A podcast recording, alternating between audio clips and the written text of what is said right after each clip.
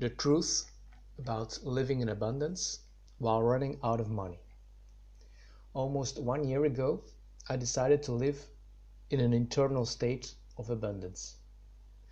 That worked out great for a while, but the last couple of weeks, that mindset of abundance is seriously put to the test. Every time I put I open my mailbox lately, bills and payment requests are flooding in. Living in abundance is a great idea in theory, but hard to achieve in practice, especially when you're living in a socialist welfare paradise and are getting taxed for even being alive. For now, I still manage to survive, but the money is running out. Begging for a job. I still have one thing going for me. I'm not depending on my trading returns to keep me alive. I'm thankful for that. Because Bitcoin and thus the whole crypto world has been in a bear market for almost a year. I know several guys who didn't survive the drought. They had to contact their former bosses and beg for their job back. Fate has spared me of that walk of shame. That's for the best, because I don't even have a former boss to beg for a job.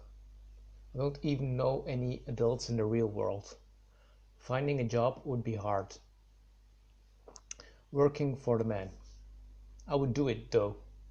If my life depended on it, I would totally take a job to survive. I would participate in the 9 to 5 scam when forced. This shows you how mild I've become over the years. Because in the past, I would have never taken a job. I would never I would have rather been homeless than working for the job.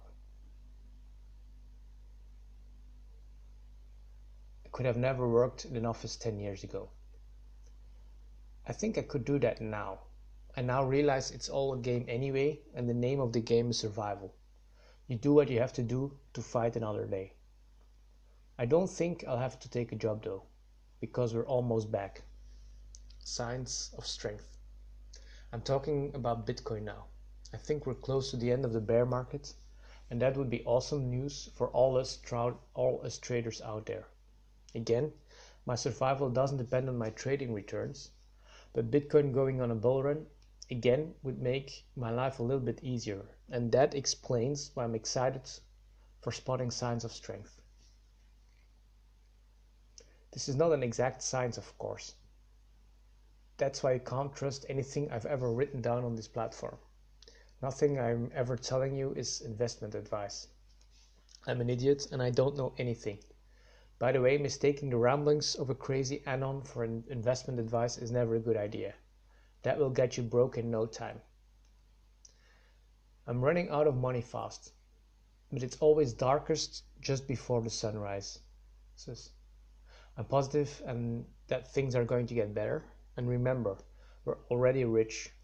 Life is not about making money, it's about making friends. Thank you for listening to this.